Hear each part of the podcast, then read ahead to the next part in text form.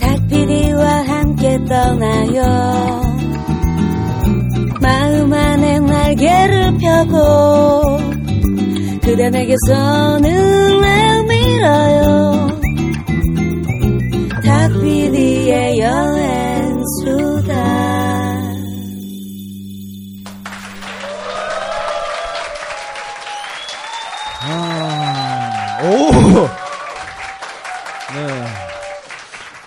네, 1부 때보다 네. 사람이 늘어났어요. 그 사이에 한 30여 분 더 오셨습니다. 네. 보통 1부 끝나면 좀 많이 가시는데 조금 이렇게 가라앉는데 네. 아. 또 김수영 씨의 저력 이런 데서 네. 막 하트 날리고 난리 났습니다. 네. 그러니까. 네. 아, 이분들이 갑자기 하트가 늘었어요. 그러니까. 네. 네. 자, 1부에서는 김수영 씨의 그 꿈을 찾는 여행. 네. 네. 원조 꿈집. 아니, 저는 원조 꿈, 요정, 이런 정도는 나올 줄 알았는데, 아까 할매라 그러고. 아, 그거는, 네. 꿈집. 이 단어가 이어지다 보니까. 원조 꿈 할매. 네. 김수영 씨, 오늘 나오셔가지고 참 새로운 별명을 네. 얻어가십니다. 원조, 네. 또 어쩌다 할매에 꽂혀가지고. 네. 아니 웃기려고 그러면서 자연스럽게 네. 전명진은 원조 꿈 꼬붕으로 이렇게 정리가 되는 분위기입니다 오늘. 아하, 네. 네. 그래서 꿈을 찾는 여행에 대해서 그렇죠. 꿈에 대해서 1부에서 네. 얘기를 해봤고 2부에서는 본격적으로 사랑을 찾는 여행에 대해서 아하, 또 네. 얘기를 해보겠습니다. 그렇습니다.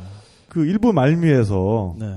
꿈 그 파노라마 시즌 2를 준비하다가 네. 아 구궁 나단 실현과 함께 네. 급 변경을 했다. 몇 년 사귀신 분이에요, 그래서? 아니, 그렇게 오래 만나지는 않았는데요. 네네. 근데 이제 중요한 거는, 그니까 지금 생각을 해보면, 그니까 사실은 다들 이제 사람마다 때가 있잖아요. 그래서 정말 20대 초반에 정말 그런, 사랑을 크게 한번 하고 성숙해지는 분들도 있는 반면에 나이가 50이 되든 60이 되든 아직 네. 미성숙한 분도 있고 다들 그런데 그냥 그 타이밍이 네. 저는 33살에 왔던 것 같아요. 왜냐면은 아무래도 제가 이제 생존이라는 목표가 너무 강했기 때문에 네. 사실은 그전에는 네, 그러니까 네. 왜냐면은 그전에는 책임감 이런 것들도 적지 않았고 거기서 벗어나려고 발버둥 쳤고 또 제 꿈을 위해서 네. 이렇게 노력을 하다 보니까 너무 바쁘게 살아왔어요. 네. 너무 바빴고 그리고 이제 워낙에 뭔가에 하나에 몰입하면 그거밖에 안 보이는 스타일이기 때문에 그러니까 그 전에도 좋은 분들이 왔어도 사실 못 알아봤던 것 같아요. 네. 그러니까 소위 말하는 철벽녀라고 하죠. 네. 네, 그러니까 지금 생각하면은 참 많은 분들이 시그널을 주셨는데 전혀 알아차리지 못하고 네. 아주 천진난만하게 다 튕겨냈던. 호의로만 받아들이고. 네, 정말 그런 여자애들이 더 싫어. 왜요? 아, 근데 막 이렇게 웃으면서 칼 푹 찌르는 애들 있잖아 이렇게. 네. 아, 네, 많이 겪어보셨나요? 개인적으로 유감 많아요. 저런. 네. 그래서. 그러니까 그렇게 뻥뻥 차고 다니다가 결국에 죄 받는다니까? 그럴 수 있죠. 나중에 네, 뻥 차이는 거야. 그렇죠. 네. 한 방에 또 훅 가는 수가 그럴까요? 있죠. 갑자기 네. 굉장히 찔리네. 그렇죠. 임자 만난다 네. 그러죠. 네. 그래서 저도 사실, 연애를 전혀 안 했던 거는 아닌데, 네. 20대 때. 지금 생각하면 좀 미안한 사람들이 되게 많아요. 그래서 네. 이 자리를 빌어서 저 영상 편지 아니 음성 아니요 편지 제가 이미 다 만나서 사과를 다 했어요. 이미 다 만났어요. 네. 그 얘기가 아주 재밌을 것 같더라고요. 네. 네. 네. 제가 이제 시련을 겪고 나서 그러니까 겪는 과정에서 너무 의문이 많았어요. 네. 도대체 왜 사람의 마음이라는 게 너무 이해가 안 되고 한편으로 사랑이 뭘까 이런 생각도 들고 그런 이제 여러 가지 의문과 감정에 출가 직전에 부처님 같은 인간은 왜 태어나는가 인간은 왜 경우로 질문에 대한 괴로움을 겪는가 무슨 시타르타 같은 그런 고민에 빠지셨군요. 네, 그래서 감정의 어떤 쓰나미 속에서 문득 그러면 과거에 나를 사랑해준 남자들은 어떤 마음으로 나를 사랑했고 나를 떠나서 어떤 느낌이었을까가 되게 궁금하더라고요. 그러니까 여기서 김수영 씨가 나오는 거예요. 보통은 이렇게 누워가지고 이런 생각까지는 해. 그렇죠. 걔는 왜 그랬을까? 그동안 진짜 네. 걔를 만나서 내가 다시 물어보기는 그러다 여기까지 생각하다가 몰라 이러면서 막 이분 하이킥 몰라 내가 왜 이런 생각을 했지? 막 이런 거 많은데 그렇죠. 네. 되게 이불킥 네. 많이 하셨어요. 네. 이불킥 좋아하시는 분이요. 그럼요. 네. 저의 가장 큰 취미 활동 중에 하나예요. 이불킥. 네. 근데 김수영 씨는 직접 그렇지. 내가 지금의 어떤 사랑의 어떤 내 현재의 모습을 알기 위해선 과거의 사랑들로부터 네. 한번 얘기를 들어봐야겠다. 네. 네. 그래서 막 이러고 가 그냥. 네. 그러니까. 너 사랑? 네. 나 김수영이야 이러면서 네. 네. 뿔을 딱 짜봐. 그러니까. 네. 아. 네. 네. 그냥 맨주먹으로 그냥. 네, 그래서 제가 일단 만나서 굉장히 충격을 많이 받았어요. 네네. 사실, 이 사람들이 이렇게까지 나를 생각을 해줬었는데, 저는 전혀 그 눈치도 못 채고, 네. 아무 생각이 없었던 거죠. 지금 네. 생각해보면. 그러니까 물론 반대로, 제가 좋아했지만, 저를 뭐 거절했던 친구들한테도, 왜 나를 거절했었니? 라고 또 물어봤어요. 네. 그래서, 근데 알고 보니까 이 사람에게는 또 이런 이유가 있었구나, 라는 것도 깨닫게 됐고, 네. 그래서 참 느낀 게, 내 마음은 네 마음이 아니고, 네 마음은 내 마음이 아니구나. 그렇죠. 라는 걸 깨달았어요. 일체 유심조의 경지. 점점 뭔가 이렇게 법화경의 경지로. 그러니까요. 네. 아무튼, 그래서. 근데 여기서 또 한 가지는 진짜 이기적이에요. 네? 그니까. 과거의 그런 이야기를, 그런 이야기를 다시 끄집어내고 들쑤시는 게 그 남자한테 상처가 될 거라는 생각은 그렇죠. 안 했죠. 아니요, 근데 다들 좋게 다 얘기를 남자니까 그 쿨한 척 하는 거예요. 그런가요? 네. 쿨레 완전 풍겼네. 그런가요? 완전 쿨레 풍풍 풍겼네, 그러니까. 물론 진짜 담담해진 분들도 있겠지만 한 2박 3일은 생각날 걸? 그런가요? 저는 그럼요. 근데 이제 그 과정에서 정말 놀라울 정도로 정말 이렇게 많은 사람들이 나를 생각해줬고 제가 그동안 어떻게 보면은 계속 앞만 보고 살아왔는데. 사실은 내가 잘나가지고 이 모든 걸 이룬 게 아니라 이 내 옆에 있는 그 사람들과 내 뒤에 있었던 사람들 덕분에 모든 것이 가능했었구나. 그러니까 굉장히 이게 사람이 사람을 생각하는 마음이 너무 귀한 건데 그거를 왜 몰랐을까. 굉장히 많은 깨달음을 얻었던 것 같아요. 네, 그래서 어쨌든 그것까지는 깨달았고 다 많이 화해할 것까지도 없고 이미 다들 이제 그렇죠. 좋은 친구였으니까. 보통은 그럴 때 이렇게 그 이유를 아직까지 모른단 말이야? 물 확 부르고. 그러니까. 그런 그림이 한 번쯤 나오기 마련인데. 아니요. 근데 오히려 않았어요? 저는 의외의 얘기를 되게 많이 들었어요. 예를 들면은 저를 정말 이렇게 좋아했던 인도의 어떤 소년이 있었어요. 소년? 네. 그러니까 그럼 그 소년 찾아서 인도까지 간 거예요? 아니, 그건 아니고 페이스북으로 연락을 했는데. 그러니까 이 친구는 정말 그 친구가 일방적으로 저를 좋아했던 경우인데 좀 특이한 경우인데, 그러니까 제가 요가 강사 자격증 딸 때 거기서 이제 일하던 친구인데 저보다 막내 동생보다 어린 친구니까 당연히 저는 이 친구를 남자로 보지 않았어요. 근데 알고 보니까 이 친구가 고아였고 굉장히 학대를 당하면서 살아왔고 착취를 당해왔는데 이제 제가 그 사연을 알고 굉장히 짠하고 저희 남동생 같아갖고 막 이렇게 이제 토닥토닥 해줬는데 이 친구한테는 어떻게 보면은 너무나 이제 사랑에 목말라왔던 애인 거잖아요. 그래가지고 이제 이 친구가 이제 착각을 한 거예요. 그래서 제가 아니라고 좀 이렇게 너는 네 또래에 여기 사는 인도 여자를 찾아라. 나는 떠난다. 이렇게 얘기했는데 막 그 친구한테는 나름 굉장히 그게 큰 사건이었나봐요. 그래가지고 제가 떠나고 나서 어디 숲속에 들어가서 며칠 동안 단식을 하다가 이제 쓰러졌다가 갑자기 나비가 하나 날아 들어오면서 뭔가 깨달음을 얻어가지고 수행자의 삶을 살게 되었어요. 그래서 뭐 여러 가지 사건들을 얘기를 해주면서 저를 연결을 시켜서 얘기해 주는데 저는 제가 나비가 된 적이 없는데 아무튼 결론은 그 친구가 이제 매일 이제 명상을 하면서 저의 행복을 위해서 기도를 한다고 합니다. 일단 기도해 주는 사람 하나 확보. 뒤늦게 알고 보니까 이 사람들이 나의 마음에 빈 공간을 채워주는 퍼즐 조각이었구나.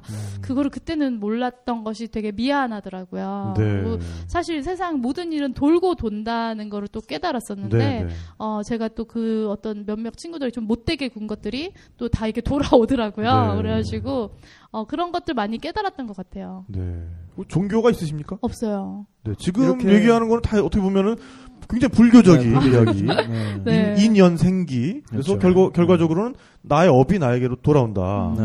뭐 이런 지금 말씀으로 또 들려요. 모든 게 우주의 그냥 원리겠죠 아마도. 이제. 그렇죠. 그런데 그러니까 시련을 당한 거지만 제가 그때 당시에 몸이나 어떤 정신적으로 많이 힘들었던 것 같아요. 그러니까 너무나 많은 분들한테 사랑을 받고 너무 불러주는 것도 많고 막 하루에 막 3개 강연을 하는 날도 있었고 너무나 많은 일들을 벌였어요. 그래서 근데 사실 그것도 지금 생각하면 너무나 감사한 일인데 그때는 어떤 그런 사람들의 관심과 사랑조차도 부담스러웠던 뭐 그런 단계였던 것 같아요. 그래서 체력적으로도 많이 고갈이 돼 있었고 그리고 이제 1년 동안 너무 말을 많이 한 거예요. 이렇게 사람들 앞에서. 사실 어찌 보면은 저라는 사람의 내공은 한계가 있는데 네. 자꾸 어떤 사람들이 저한테 기대하는 건 뭔가를 가르쳐 주기를 바라는 약간 그런 것이 있다 보니까 굉장히 아집도 많아졌고 해서 어찌 보면 내공이 이제 바닥을 드러내는 네. 더 이상 아무 말도 할 수가 없는 상황이어서 일단 떠났어요. 떠났는데 아, 오로라를 보면 내 마음이 포맷이 될 거야 라고 네. 혼자 가설을 세우고 28시간을 날아서 캐나다의 옐로우 나이프를 갔어요. 네. 갔는데 오로라를 봐도 마음이 포맷이 안 돼요. 그래서 오로라는 오로라라고요. 네. 네, 뭐 보기 굉장히 힘들지 않습니까, 그거? 뭐 다행히 제가 4박을 했는데 한 2-3일은 나왔던 것 같아요. 야, 네. 4박 동안 네. 2-3일. 야, 매일 밤마다 그냥 하늘만 보는 거죠. 근데 하늘을 보면서 깨달은 것이 뭐 오로라보다 사실은 아, 별들이 더 아름답다. 네. 왜냐면 근데 별은 어디 가나 다 있잖아요, 그렇죠. 사실. 그러니까 사실 그 우리에게 중요한 그런 우리 마음속에 반짝반짝하는 존재들은 다 있어요. 근데 네. 우리가 저 같은 경우는 어디 먼 곳에 있는 것만 늘 추구하면서 살아왔던 것 같더라고요. 네. 그래서 어쨌든 이제 원래 예정을 제가 이제 어레인지를 해놨던 게 뉴욕에서 뮤지컬 배우는 거랑 LA에서 영화 제작 공부하는 거를 이미 사전에 다 이제 등록을 해놓은 상태였는데 네. 아직은 그거를 할 만한 충전이 아직 안 돼 있는 상태였어요. 그래서 뮤지컬을 하는데도 굉장히 힘들고 다들 정말 전 세계에서 브로드웨이의 꿈을 안고 온 정말 멋진 친구들이 많았는데 저는 그게 너무 연기 수업이 특히 너무 힘든 거예요. 네. 왜냐면 연기를 하려면은 감정이 있어야 되는데 네.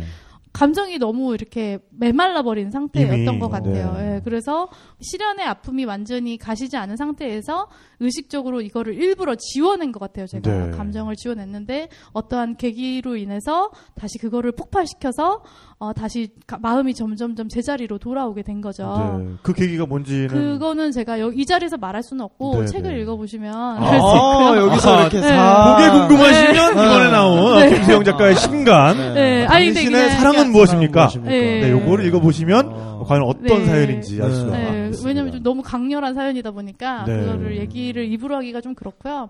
그래서 이제 LA에 가서 또 영화 제작 공부를 하면서 또 거기서 좋은 분들을 다행히 많이 만나서 그분들한테 위로를 굉장히 많이 네. 받았고 아 그러면은 내가 한번 사실 어찌 보면 영화를 만들면서 느낀 게 아 결국 전 세계의 모든 예술가 모든 역사가 사랑을 바탕에 해서 시작한 게 아닌가 네. 내가 이 사랑이 뭔지를 한번 알아봐야겠다 네. 그래서 내가 전 세계의 사랑을 한번 수집을 하고 이걸로 사랑이 뭔지를 알아내야지 라고 이제 결심을 하고 러브 파노라마 프로젝트를 네. 시작을 한 거죠. 아, 러브 콜렉터가 한번 돼보겠다. 그러네. 전 세계에. 아, 근데 지금 들어보니까, 무의식적으로 한 번의 사랑을 굉장히 완전 연소를 했던 것 같아요. 네, 그렇지 않나요? 그렇죠. 그러니까 그 남자분들의 반응도 뭔가 앙금이 남아있고 뭔가 미련이 남아있으면 진짜 그래서 너 안 되는 거야. 물 뿌리고. 이런 게 사실은 앙금이 남아있으니까 나오는 건데 그렇죠, 그래도 네. 다 이렇게 조근조근 얘기를 관계로. 해주고 네. 과거에 대해서 그래도 그렇게 얘기를 해주고 한 거는 그분들이 어느 정도는 다 불태우고 이미 가슴속에서 덜어낸 거거든요. 그러니까 뭐 그분들이 굉장히 감사한 분들이죠, 사실. 네. 왜냐면 저는 사실 예전에는 굉장히 자기중심적인 연애를 많이 했거든요. 아니 그리고 그런 것도 있어요. 사실 사람이 사랑을 받아봐야 줄도 아는데 그렇죠. 저희 네. 이제 부모님 같은 경우는 늘 싸우고 서로 미워하는 것만 제가 봤어요. 그렇기 때문에 사랑을 한다는 게 왜 좋은 건지 사람들이 왜 결혼을 하는지를 저는 이해를 못했던 것 같아요. 네. 그러니까 물론 사람이니까 뭔가 뭐 누가 나를 좋아해 주면 좋고 또 가끔 좋아하는 사람이 생기기도 하는데 이거를 이렇게 만나도 뭔가 그거를 좀 관계를 진척시키려고 제가 스스로 노력을 해본 적도 없고 그 사람이 좀만 이렇게 너무 막 다가와도 제가 좀 막 왜 이렇게 걸리적거려 하면서 네. 쳐내고 아하. 막 약간 이런 경향이 없지 않아 있었던 것 같아요. 그래서 네. 막 소위 말하는 나쁜 여자였던 것 같기도 하고 네. 네, 뭐 그랬던 것도 같아요. 어떤 사람들한테는 네. 얘기를 들어보니까. 네. 근데 꿈의 프로젝트를 하기 위해서는 어쨌든 본인의 나의 꿈 중에 하나가 해외에서의 커리어를 쌓는 거다. 그래서 영국으로 갔단 말이에요. 그러면은 이 러브 파노라마 프로젝트를 하기 위해서는 뭔가 그래도 사랑을 상징하는 어떤 나라로 처음에 갔을 것 같은데. 사랑을 상징하는 나라까지는 아니지만, 네. 그러니까 일단은 제가 원래 이제 순서가 이게 아메리카 대륙인데, 그래서 미국 다음으로 쿠바를 갔어요. 네. 쿠바를 갔던 이유는 이제 부에나비스타 소셜 클럽에 네. 도스카르다니아스라는 노래가 있어요. 거기서 네. 그 이브라임 페레르가 막 그때 끼에로, 데아도로 뭐 이런 노래가 있는데 네. 제가 아는 사랑 노래 중엔 가장 달콤한 노래였어요. 그래서 네. 그냥 막연히 내가 하바나에 가야지라는 생각을 했고 거기서부터 이제 사람들의 어떤 꿈 인터뷰를 하기 시작했죠. 네. 그래서 이제 22개국에서 127명인데 이제 그 중에 커플들이 있어가지고 총 108개의 러브 스토리를 수집을 했어요. 네, 네. 그 제대로 가셨네요. 사실 우리 꼼바이 세군도 형님이 또 네. 남자라면 사랑하지 않은 남자와 대화도 하지 말라. 네, 그런 얘기를 하셨을 네. 정도로. 네, 네. 네. 부에나비스타 소셜클럽도 네. 살아있죠. 네. 그래서 특히 이제 남미 대륙에서 제가 총 13개월 중에 13개월 중에 7개월을 네. 남미에 있었어요. 네, 네. 워낙에 사랑이 넘치는 대륙이어서. 그렇죠. 사랑의 대륙입니다. 네. 네. 그래서 정말 많은 스토리들을 들었고요. 네. 쿠바 이야기 중에서 좀 기억에 남는 러브 스토리 좀 말씀 좀 해주세요. 쿠바에서 만났던 커플이 이제 동성 커플인데 이 남자분은 미국 사람이고 네. 이제 그 또 다른 남자분은 이 쿠바 사람이고 흑인이고요. 네. 네네. 남자 미국 분은 백인이신데 그러니까 제가 이 책을 쓰면서 사랑을 유형을 좀 분류를 해봤어요. 그중에 이제 하나가 사랑 중독자, 사랑 불능자, 그리고 사랑가 뭐 이렇게 네. 뭐 분류를 좀 해봤는데 이분 같은 경우는 원래 사랑 불능자였어요. 그래서 네. 그런 사람들이 있어요. 그러니까 네. 누군가와 사랑에 빠지려고 하는 순간 딱 선을 긋는 사람들이 있거든요. 왜냐면은 썸 많다는. 네, 왜냐면 네. 상처받는 게 두려운 그렇죠. 거예요. 그래서 네네. 물론 사람마다 이유가 뭐 여러 가지가 있겠지만 뭐 성장 과정에서나 첫사랑에서의 어떤 트라우마가 있어가지고 네, 누군가한테 이렇게 마음을 주면은 그 사람이 내 마음을 가지고 도망갈까봐 두려워서 시작조차 안 하는 그런 사람들이 그런 분들이 있어요. 사랑 불능자. 네, 저는 사랑 불능자라고 네. 이제 이름을 붙였어요. 그래가지고 그분이 원래 이런 분이셔서 자기가 너무 사랑했던 사람이 있는데 네. 그냥 서로가 너무 사랑하고 있었어요. 근데 이제 사랑을 하면 할수록 두려운 거예요. 어허. 왜냐면 어느 순간 이 사람이 내 마음을 어떻게 할지 모르니까. 네. 그래서 이유 없이 헤어졌어요. 그리고 나서 몇 년을 너무 힘든 거예요. 그러니까 네. 그 사람 생각만 하면 그냥 온몸이 아픈 거예요. 네. 그러다가 이 지금의 쿠바 남자친구를 만났는데 원래 두 사람은 엔조이 상대였어요. 네, 그래가지고 네. 원래 그 쿠바 남자분이 스페인의 친구가 있어서 네. 그냥 두 사람은 이렇게 잘 만나고 이제 그 스페인 남자친구 오면은 자리 피해주고 뭐 이런 쿨한 관계였는데 네. 결국은 그 스페인 남자친구가 청혼을 해서 그 쿠바 남자가 결혼하러 스페인에 갔는데 네, 동성 결혼. 네, 네. 가고 나서야 서로가 서로를 얼마나 사랑하는지를 깨닫고 3개월 만에 이혼하고 돌아와서 네. 네, 다시 지금은 이제 살고 있는데 꿈 같은 얘기네요. 네, 그러니까 동성 결혼만 해도 참 영화 같네요. 네, 네, 지금은 네. 너무나 행복해요. 두 사람이 굉장히 안정이 됐고 많이 서로가 치유가 된 상태거든요. 네. 그래서 이걸 보면서 사실 물론 사랑을 하고 누군가한테 마음을 주는 과정에서 상처가 없을 수는 없지만 그것마저도 감내하면서 서로가 이렇게 마치 심장 한쪽을 서로 나눠주듯이 네. 하는 게 사랑이 아닐까. 그러니까 두려워하고 있으면 사실 할 수 있는 게 별로 없거든요. 네. 그래서 그런 사랑 불능자들을 제가 많이 만났는데 참 안타깝더라고요. 어찌 네. 보면은. 그래서 네. 좀 극단적인 경우가 있었는데 스스로를 마음 사냥꾼이라고 부르시는 분이 있었어요. 마인드 헌터. 네. 네. 하트 헌터. 하트 헌터가 많았고. 네. 네. 그래서 이거는 이제 책에는 안 나오는 얘기인데 인도네시아 분인데 어떤 경우였냐면은 첫사랑이 어느 날 갑자기 이 여자친구가 자기가 임신을 했다. 네. 그런데 내가 낙태를 했다라고 얘기를 한 거예요. 그러니까 네. 이분이 이제 너무 충격을 받은 거죠. 이분이 네. 무슬림인데 네. 애를 생명을 없앴다는 건 이거는 지옥행 티켓을 익스프레스를 끊어놓은 거거든요. 특급 티켓을 끊어놓은 거예요. 그래서 내 인생은 이미 끝이다라고 생각을 하고 네. 이분이 이제 막 술 마시고 온갖 막 방황을 한 거예요. 무슬림인데. 네. 그러니까 왜냐하면 나는 청국 가기는 이미 지옥이니까. 난 마이스니 돼지고기부터. 그래가지고 삼겹살 굽고 시작하자. 네. 아, 그래서 이제 이분이 네. 이제 아기만 보면 막 눈물이 그러니까 나는 네. 거죠. 그러니까 막 생명을 없앴다는 거에 대한 죄책감이 너무 컸고, 근데 나중에 알고 보니까 이 여자친구가 거짓말을 했던 거예요. 네. 그래서 그러니까 이분이 이제 여자친구가 뭐 수술했고 어쩌고 하니까 당연히 돈을 보내줬는데 알고 보니까 여자친구가 프라다 가방을 사려고 그런 말도 안 되는 거짓말을 네. 한 거예요. 그래서 이분이 이제 그 이후로 너무 이제 충격을 받아서 사람을 못 믿는 거죠, 기본적으로. 그래서, 그리고 한편으로는 자존감이 굉장히 낮아진 거죠, 어찌 보면은. 네. 그래서, 과연 내가 사랑받을 자격이 있는 사람인가? 나는 어차피 지옥 갈 사람인데, 네. 뭐 이런 마음이 있기 때문에, 어떻게 변했냐면은, 그러니까 여자들한테 굉장히 적극적으로 이렇게 막 들이대세요. 네. 그리고 나서 이제 여자가 넘어오면, 그 순간 그 여자분한테 흥미를 잃는 거예요. 네. 그래서 이제 사냥만 하고, 버려버리는 이런, 그러니까 자기도 그걸 진짜 고치고 싶다, 제발 고치고 싶다. 전성기 때 누구 얘기를 듣는 것 같은. 네. 전성기 때 박찬호 선수 얘기를 듣는 것 같은데요.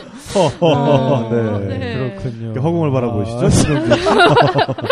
네. 네, 그래서 네. 사실 이 사랑 불능자도 그렇고 사랑 중독자는 또 반대로 네. 누군가에게 빠지면 그냥 자기를 완전히 잃고 네. 그 사람한테 굉장히 매몰되는 네. 네, 그런 사람인데 모르겠어요. 유난히 남미에서 저는 그런 막장 드라마 스토리를 너무 많이 들었어요. 네. 그래가지고 뭐 워낙에 한두 개가 아닌데 그러니까 결국은 다 똑같은 것 같아요. 그러니까 내가 사랑받을 자격이 없다라고 생각을 무의식적으로 하기 때문에 네.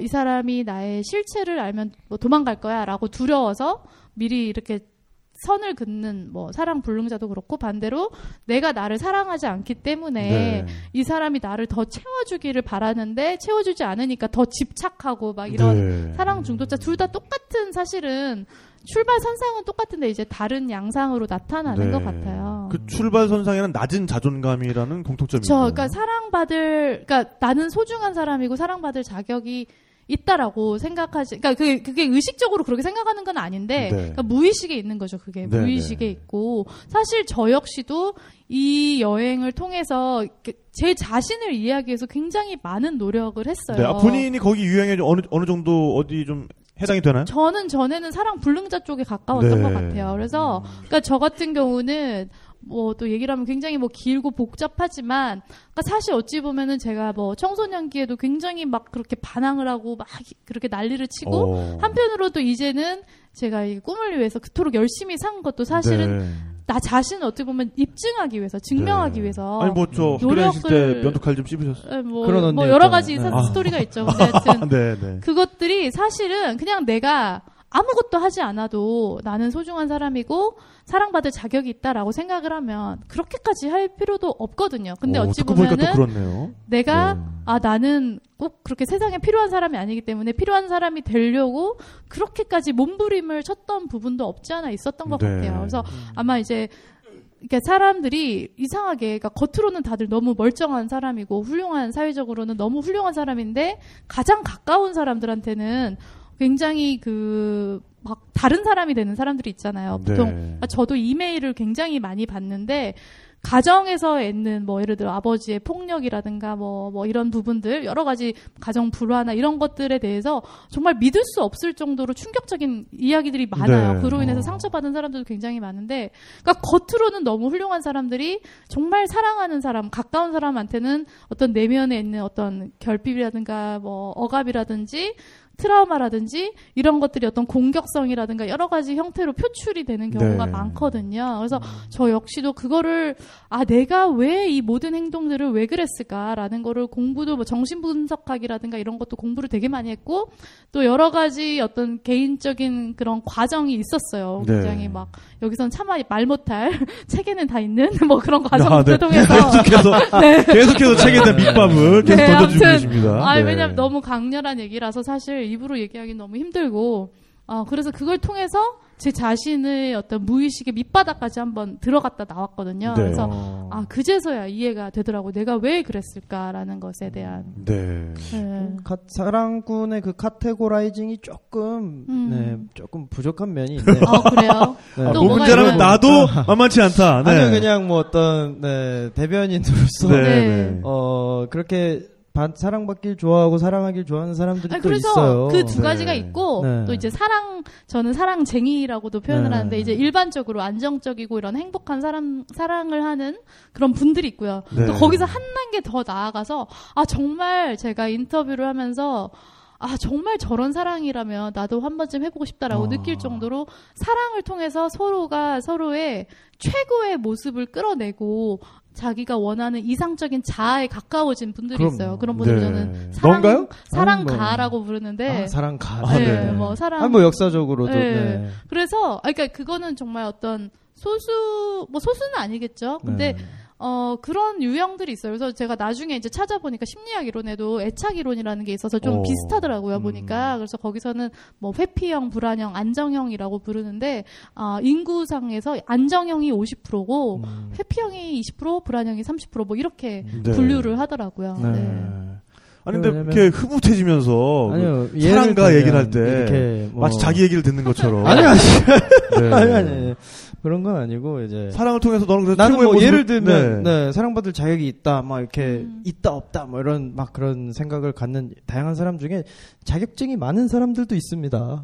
자격증 사랑받을 자격증 자격증이요? 네, 네, 그런 자격증을 스스로 남발하는 사람들도 있고요. 뭐 경우에 따라서는 이제 뭔가 정말 말씀하신 대로 그걸 통해서 내 결핍을 채워서 한 단계 나아가는 사람들도 많고요. 그렇죠. 네. 네. 그래서 제가 이 프로젝트를 하면서 아무래도 저는 그러니까 예전에 드림 파노라마 프로젝트를 할 때만 해도 평균 인터뷰 시간이 15분에서 20분이었어요. 한 네. 사람 다. 이번엔 평균이 2시간이에요. 아, 그래요? 굉장히 구구절절하니까. 네, 그러니까 정말 심했던 경우는 어떤 여자분이 그러니까 자기가 8년 만난 남자에 대한 얘기를 하는데 그분과의 첫 3달 얘기하는데 지금 이미 1시간 반이 흐른 거예요. 네. 앞으로 7년 9개월이 남은 것들을 얘기가. 네. 그래가지고, 죄송한데 좀 요약을 좀 해주시면 안 될까요? 그러니까 너무나 자기 사랑 얘기들이 너무나 이제 절절하고 그렇죠. 소중하고 막 정말 그 말 한마디 그런 거를 막 기억하고 또 보통 뭐 남자들은 디테일이 약하다 이렇게 얘기를 하는데 어떤 남자분들은 정말 제가 몇 년, 몇 월, 며칠, 몇 시, 몇 분에 누구를 만나서 막 이렇게 정말 세세하게 기억하는 분들도 있었고요. 약간 전명진인데? 아니, 저는 그쪽은 아니에요. 네. 그쪽은 네. 아니, 숫자를 그렇게 잘 기억하는. 아, 숫자.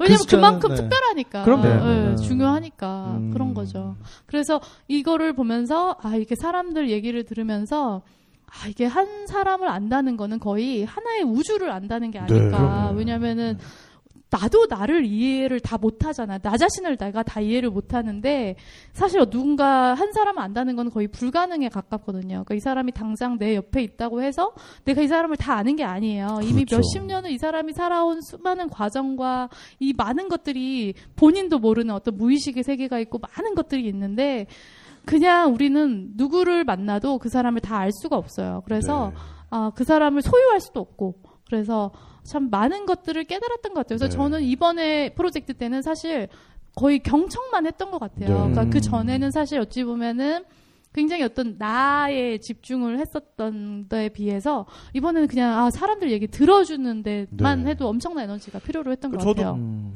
저도 근데 방송 인터뷰를 하면서 다니다 보면은 그러니까 인터뷰어로서 저도 뭐 나름 프로페셔널 인터뷰어의 삶을 살았던 사람인데 굉장히 기빨리거든요. 그게 그러니까 특히나 집중해서 계속 들어야 되니까 집중해서 들어야 되고 이 사람의 말의 맥락을 내가 따라가야 되고 특히나 그 사람의 사연과 관련된 거면은 같이 어떤 이게 아주 조그만 제스처 내지는 표정 같은 게 그 사람의 말을 이어가느냐 더 못 이어가느냐를 결정하기 때문에 내가 계속해서 너의 말을 잘 들어주고 있다는 시그널을 줘야 되고 이런 작업이 쉬운 게 아니라고요. 그러니까 굉장히 그 지치셨겠어요 하시면서. 아니, 것보다는 정말 많이 배웠고 많은 인간의 다양한 면에서 생각할 수 있었고 아니 그래도 들으면서 이거 진짜 복장이 터져갈 때 이런 사연도 있었을 것 같아. 많았죠. 야, 걔 오라 그래. 사랑 중독자들 얘기 들으면 도대체 왜 그럴까 이해가 안 되는 게 너무 많은 거예요. 막 어떤 여자분 같은 경우는 그러니까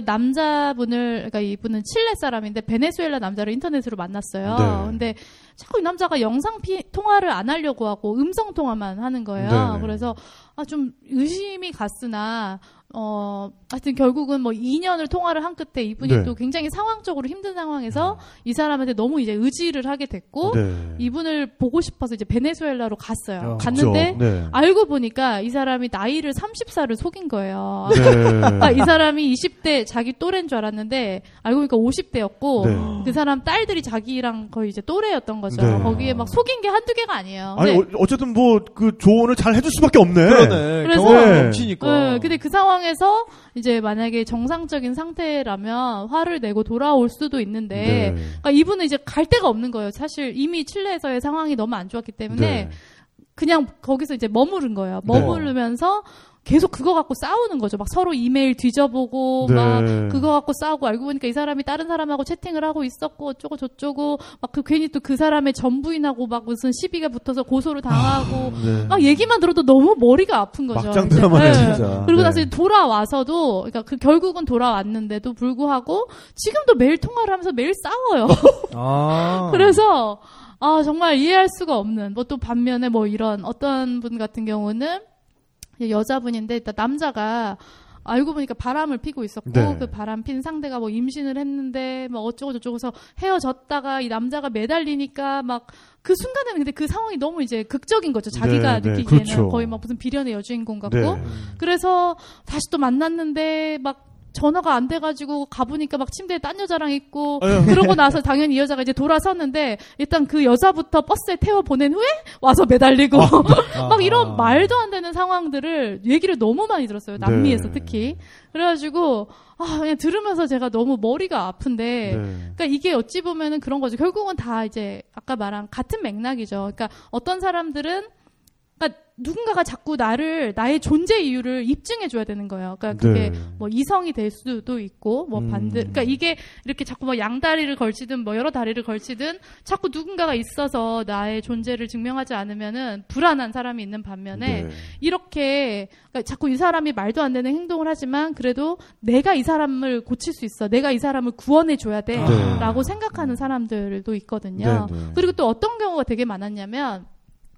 뭐 아버지가 맨날 바람을 피고 폭행을 하고 그거를 보고 자랐어요. 네. 그래서 당연히 나는 그렇게 되지 말아야지라고 생각을 하고 그걸 되풀이하는 경우가 되게 많아요. 그럼요. 네. 그래서 왜 그러냐면은 무의식적으로 사람이 이것에 대한 당연히 트라우마가 있는데 이런 비슷한 사람을 만났어요. 그러니까 당연히 이성적으로는 아, 나는 우리 아빠 같지 않은 뭐 나한테만 잘해주고 다정다감하고 뭐 정상적인 건실한 사람을 만나야지라고 이성적으로 생각을 해요. 네. 근데 실제로 이제 만약에 그런 비슷한 아빠 같은 나쁜 남자를 만났을 때 이 무의식 속에서는 어떤 상태가 일어나냐면은 이 아버지가 그 끊어놓은 그 드라마를 이 사람을 통해서 완성시키고 싶은 거죠. 이 네. 비극의 드라마를 이 사람을 통해서 해피엔딩을 만들고 싶은 그리고 어찌 보면은 자기도 모르게 그 익숙한 상황을 반복하려는 네. 그런 것들이 있어요. 그래서 자기도 모르게 그 똑같은 상황에 다시 이렇게 휘말리게 되는 네. 경우도 있거든요. 그래서 네. 참, 그 수많은 막장 드라마들을 보면서 네. 많은 것들을 참 저도 이해할 수가 없었고 처음에는 네네. 그런 것들을 되게 고민을 많이 했던 것 같아요. 네. 그래, 여자분들이 좀 안타까운 게 그거예요. 뭐 남자도 네. 마찬가지예요. 아 맞아요, 남자도 네. 마찬가지. 네네. 차는 고쳐서 타지만 사람 고쳐서 못 쓰거든요. 네. 네. 그걸 내가 어떻게 한번 이 사람을 바꿔보겠다. 네. 이런 욕심은 많이 좀 덜어내시는 게. 네. 근데 제 스스로도 사실은 아직 좀 시련의 아픔에서 못 벗어나고 있을 때는. 저도 모르게 이런 얘기들을 되게 많이 자연스럽게 막 이런 막장 드라마 스토리들을 들으면서 막 다 어찌 보면 처음엔 다 이런 실현당한 사람들 얘기만 많이 들었어요. 네. 근데 제가 또 페루에서 어떤 결정적인 사건을 겪고 나서 다시 이제 마음을 완전 리셋하게 되는 계기가 있었는데 그 이후에는 이런 얘기가 더 이상 듣고 싶지가 않고 네. 행복한 사람들만 제가 찾아다니게 되더라고요. 그래서 행복한 사람들을 보면서 나도 저렇게 사랑을 해야겠다라고 네. 저 스스로가 그러니까 사람은 다 자기의 어떤 마음을 반영을 하거든요. 그래서 그게 바뀌었던 것 같아요. 그때부터. 아니 근데 계속 남의 사랑 이야기를 네. 이렇게 수집을 하면서 다녔는데 네네. 그러다가 사랑에 빠진 적은 없나요?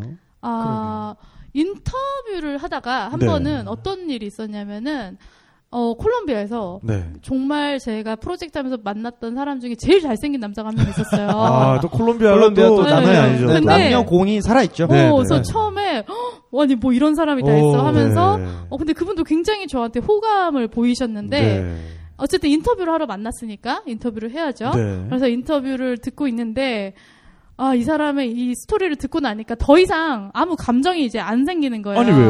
이미 한 시간 동안 이 사람하고 연애를 한번 했다가 끝난 느낌이 네. 들어서 아, 네. 이 사람이 아, 이렇게 집착을 하고 뭐 어쩌고 저쩌고 얘기를 다 듣고 나니까 그냥 그게 어떤 설레임이 하나도 없어지더라고요. 네. 되게 집착이 강한 분이었나요? 아니, 그거를 떠나서 아, 그냥 이 이야기를 한번 들어갔다 나온 것만으로 이미 이 사람과 연애 한번 했다 끝난 것 같은 네. 느낌? 그래서 아, 그리고 또 한편으로 그분이 못 잊고 있는 여자분이 있는데, 그러니까 이게 또 제가 이 프로젝트를 하면서 느낀, 그러니까 남녀 차이에 대해서도 많이 공부를 했는데, 그 중에 하나가 오히려 실현을 당했을 때 남자가 훨씬 더 여자보다 더 힘들어해요, 그렇죠. 보통. 네. 그러니까 우리가 그런 얘기를 하죠. 여자의 가슴 속에, 마음 속에는 의자가 하나가 있어가지고, 네. 누가 됐든지 앉는 사람이 임자예요. 근데 남자는 마음 속에 만났던 여자 숫자대로 의자가 하나씩 다 있어요. 네. 다들 하나씩 차고 앉아있어요. 네. 근데 특히나 이제 남자분들 같은 경우는 어떤 정말 한번 사랑했던 여자가 있으면 그게 다른 여자를 만나도 아직 그분의 잔상으로부터 못 벗어난다 그래야 될까? 네. 약간 대체하려는 이런 거는 있는데, 아, 그래서 아, 어차피 이분의 마음속에는 이미 여신이 한 명 있어요. 그래서 네. 나는 이 여신을 대체할 수 없다. 뭐 결론을 내리고, 그분이 이제 엄한 수작을 부렸지만, 그냥, 뭐 쿨하게 저는, 네. 마음 잘 추스리세요 하고 일어날 수 있었죠. 네. 근데 그거와는 별도로, 그러니까 인터뷰를 하면서 그런 경우는 네. 사실 네. 그게 유일한 경우였고, 물론 저 역시도 개인적으로, 아, 이번 여행에서 한번 나의 사랑을 한번 찾아봐야겠다. 그러니까, 그게 궁극적인 네. 그림이 아닌가 라고 생각을 하고 이제 한 전 세계 훈남 만나기 프로젝트를 한번 네. 진행을 해보자 네. 생각을 했었어요. 네, 네. 그래서 근데 이제 아무래도 이제 처음에는 제 마음이 뭐 아물지가 않아가지고 누구를 만나도 막 그닥 눈에 들어오지가 않았고 네. 이제 그 중에는 물론 그러니까 저를 되게 좋아해 주셨던 분들도 있었어요. 곳곳에서. 네. 그랬겠죠. 네. 뭐죠 그 말투는? 뭐죠? 네네네. 근데 제가 이제 근데 그러다가 제가 그래서 처음에는 근데 제가 원래는 여행을 할 때 굉장히 적극적인 편이라서 네. 막 이렇게 사람 오지랖도 넓고 해서 사람들한테 되게 많이 다가가고 이런 스타일인데. 그러니까 너무 한국에서 이제 소진됐던 것 같아요. 그래서 한국에서 너무 말도 많이 하고 너무 1년 동안 제가 1년 동안 얼굴 대면한 사람만 10만 명이니까 네. 좀 사람한테 약간 질렸다 그래야 될까? 그러니까 좀 제가 혼자서 많이 놀았어요. 네. 그러다가 아, 안 되겠다. 내가 좀 적극적으로 사람을 만나야겠다라고 생각을 했는데 몇 명을 만나봤는데 아, 뭔가 이건 아니다라는 생각이 들었어요. 네. 너무 이 사람들이 일관성이 없는 거예요. 생각을 해보니까 공통점이 하나도 없고 마음도 전혀 안 가고 왜 그럴까 생각을 해보니까 내가 아무 기준도 없이 사람을 만나고 있었구나라는 생각이 들면서 그때 이제 깨달음을 얻었어요. 왜 내가 꿈에 있어서는 그렇게 목록을 만들어가지고 내가 원하는 삶을 살아왔잖아요. 어찌 보면은. 네. 그러니까 제가 이제 주로 하는 얘기가 뭐냐면 아무것도 바라지 않으면 아무렇게나 살게 된다라고 생각을 해요. 네. 근데 사랑도 마찬가지로 내가 아무런 어떤 그림도 없이 아무 기준도 없이 사랑관이 없었던 거예요. 그래서 그러다 보니까 이제 어떤 상황이 되냐면은 아무나 그냥 그러니까 내가 바쁠 때는 정말 좋은 사람을 만나도 아무리 그분이 뭐 어떤 무슨 뭐 말을 하고 행동을 해도 눈에 들어오지가 않고 네. 근데 내가 정말 마음이 피폐하고 외롭고 막 이럴 때는 그냥 옆에 있는 아무나 붙잡고 막 이런 악순환이라 그럴까요? 네. 네, 그런 게 있었던 거죠. 생각을 해보니까. 그래서 아, 내가 어떤 명확하게 어떤 사랑을 하고 싶은지 네. 어떤 기준이 있어야겠다. 오늘 네. 이 방송을 들으시는 김수영 씨의 전 남친 중에 몇 분은 아무나입니다. 아니 왜 이러세요 또? 네. 아니요. 엄청난 않아요. 진실이 밝혀졌습니다. 아니요. 네. 아니 그런 건 아니고, 근데 사실 저 남자친구 별로 없었어요. 몇 명 없었고. 네. 그러시겠죠. 네. 아니 진짜로. 그러니까 네네. 그런데 그래서 이제 한번 제가 어떤 사랑을 하고 싶은지 다 적어봤어요. 그 다음에. 아, 그럼 어떤 사람을 만나고 싶은가를 또 한번 적어봤어요. 이 적는다는 행위가 정말 네. 중요한 거예요. 지난주에 나오셨던 그 양지훈 씨도 본인의 여행 계획을 적어보는 거에서부터 본인의 여행 일정을 그림 그려보는 거부터 여정이 시작이 된 거거든요. 그러니까 그렇죠. 비단 뭐 여행뿐만 아니라 꿈도 그렇고 사랑도 그렇고 한번 적어보는 걸로부터 모든 게 시작이 된다는 그렇죠. 얘기예요. 네. 그러니까 그런 것 같아요. 생각하는 대로 살지 않으면 사는 대로 생각하게 된다고. 그렇죠. 막장 드라마 찍으시는 네. 분들도 당연히 물론 그런 상황을 원한 게 아닌데 어쩌다 보니 그렇게 된 거잖아요. 네, 근데 네. 그거를 못 헤어나고 있는 거잖아요. 그러니까 이게 기준이라는 게 좀 필요하겠다. 내가 어떤 원하는 그림이 있어야겠다라고 생각을 하고 나니까 굉장히 많은 의문들이 명확해졌고 아하. 또 한편으로 그 이상형의 목록을 만들어 보니까 네. 이렇게 생각이 드는 거예요. 아, 그러니까 내가 이런 그러니까 이상형의 사람을 만약에 만났다 쳐도 과연 나는 그 사람한테 이상형이 될 수 있을까? 네. 또 그렇게 이제 입장을 바꿔서 생각을 해보니까 아, 나도 부족한 면이 많은데 내가 네. 이 사람을 만났을 때 당당할 수 있으려면 나도 이런 부족한 부분을 채워야겠다라는 네. 거를 깨닫게 됐어요. 네. 그래서 네. 그거를 다음부터 적어보고 내 부족한 면을 어떻게 채울 것인가를 또 한번 고민을 해보고. 결론은 신부 네. 수업입니까? 그러네요. 뭐 그런 건 아니고 사랑관 이상형 네. 목록이라 그래야 되나? 그 리스트에는 네. 어떤 게 들어있었나요? 그러니까요. 그래서 네. 제가 그걸 생각을 해봤어요. 네. 궁금하신 것부터 제가 네? 한번 답을 해볼게요. 아, 그게 네. 어떻게 되나요? 외모라든가 이상형이라든가 공개 좀 해주시죠. 네, 네, 그거는 뭐 아주 풀리스트는 또 책에 나와 있는데 제가 이제 네. 생각을 사실 해봤어요. 그러니까 보통 사람들이 생각하는 이상형이라고 하면 네.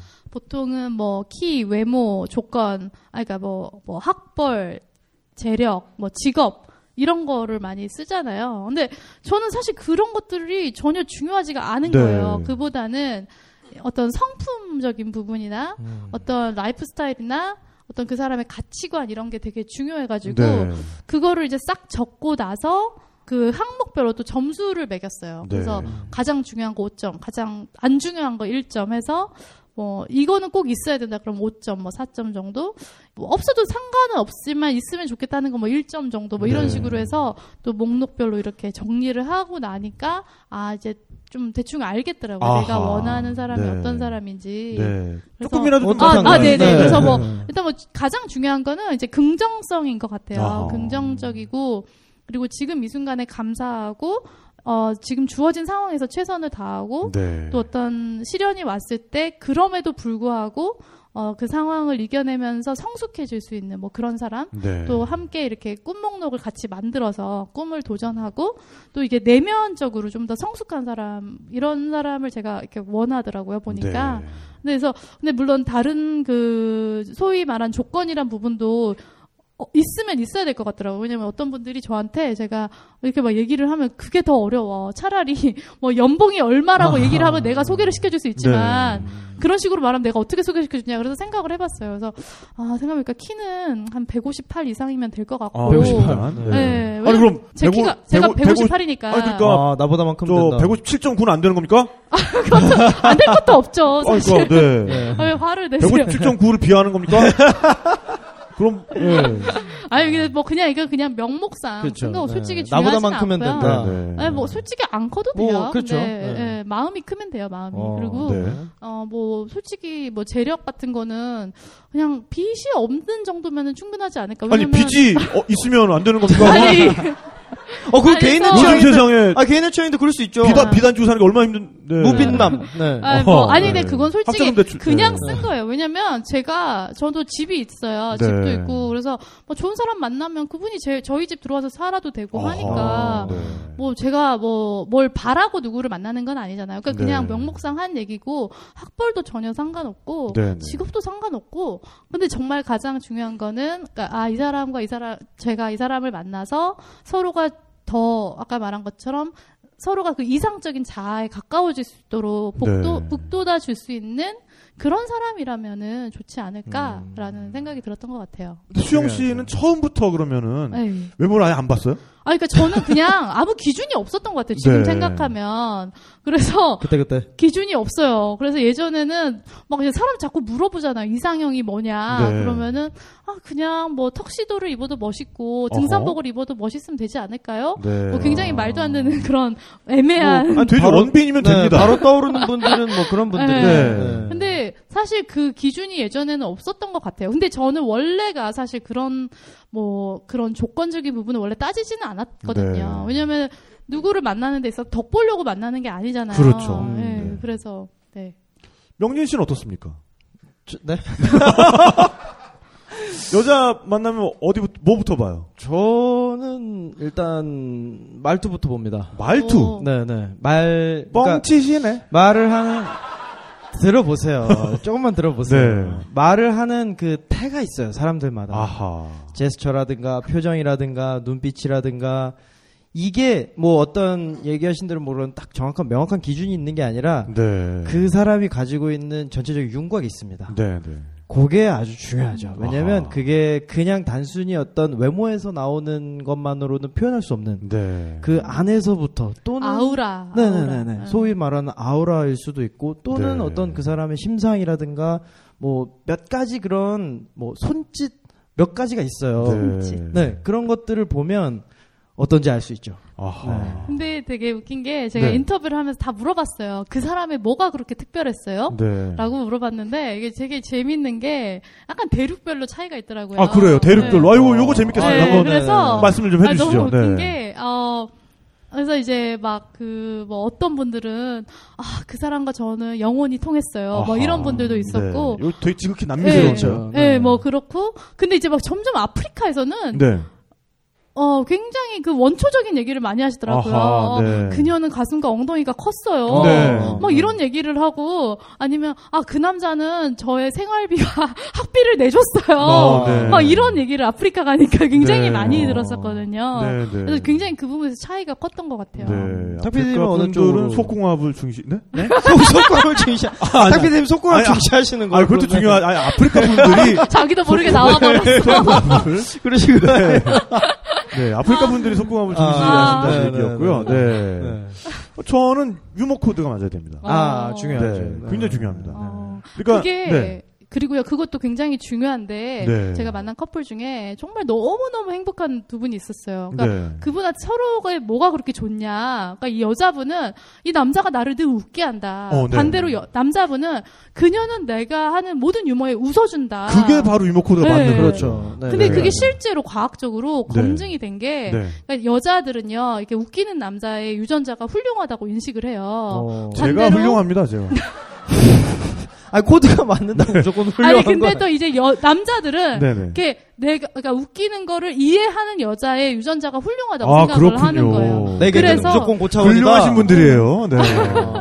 그래서 이게 이게 그리고 이제 이렇게 유머 감각이 있다는 거에 기준이 다른 게 네. 여자가 막 웃기는 농담을 많이 하는 게 유머 감각이 있는 게 아니라 여자 같은 경우는 웃긴 얘기를 할 때 웃어주는 게 그게 유머 감각이 있다고 남자들은 인지를 하는 거고 네. 여자들이 느끼는 남자가 이제 웃기는 얘기를 하면 그게 웃기는 이게 유머 감각이 있는 거거든요. 네, 그렇죠. 그래서 굉장히 중요한 팩터예요. 그럼요. 그럼요. 네. 네. 네. 그 장난 코드라든가 그런 것들이 오히려 일상의 소소한 것들이 더 그 커플을 오래 가게 만들죠. 근데 전명진 씨는 이야기하는 그 모습 네. 이야기하는 태 이게 중요하다 그랬는데 네. 그만 맞으면 외모는 전혀 안 봅니까?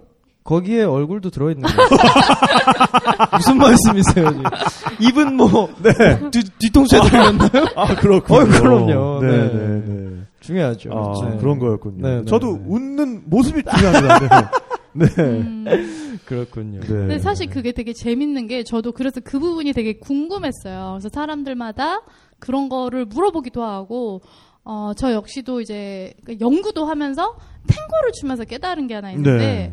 그러니까 사람이 사람에게 끌릴 때는 두 가지 조건이 있어요. 네. 그게 뭐냐면은 매력과 접근 가능성인데 아하. 이게 그러니까 탱고를 출 때 보면은 이렇게 춤 신청을 하잖아요. 네네. 그때 이제 뭐 까베세오를 통해서 까베세오가 뭐냐면은 이게 남녀가 이렇게 사람들이 이렇게 음악이 시작될 쯤에 고개를 네. 막 이렇게 돌리다가 눈이 어허. 마주치는 사람 있잖아요. 네네.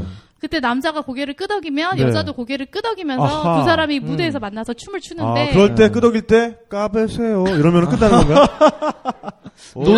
노는 분들이 많으니까. 그러니까. 네. 아니 근데 까베세요. 이러면 이제 중요한 거는 네. 이제 눈이 맞아야지 이거를 하잖아요. 그러니까 내가 아무리 이 사람을 100번 쳐다봐도 이 사람이 나를 한 번도 안 쳐다보면 소용이 없어요. 그렇죠. 반대로 저 사람이 나를 지금 계속 쳐다보고 있는데 네. 내가 그 사람 안 보면 소용이 그럼요. 없거든요. 네. 그럴 때 무서워. 나는 뻔히 보고 있는 거 알겠어. 알지. 네, 알지. 네, 저쪽을 네, 네. 내가 보면은 뭔 일이 일어날 것 같아가지고 네, 안 보고 있는 건데 알지. 계속 보고 있어. 네. 그때 얼마나 무서운지 알아? 정말 무서워요. 네. 그래서 촉이라는 것도 되게 중요한 게 네. 보면은 연애를 잘하는 사람들 보면은 뭐 유난히 뭐 외모가 훌륭하고 그게 아니라 네. 촉이 좋아요. 촉수가 많은 사람들이죠. 그래가지고 네, 보면은 이상하잖아. 반대로 이제 제 친구들 보면 겉으로 봐서는 아무 문제가 없어요. 다들 훌륭하고 예쁘고, 근데 자기들끼리 맨날 모여갖고 도대체 남자들은 어디 간 거냐, 아하. 막 괜찮은 남자들은 아하. 다 게이다, 막 이런 얘기들을 하고 있는데.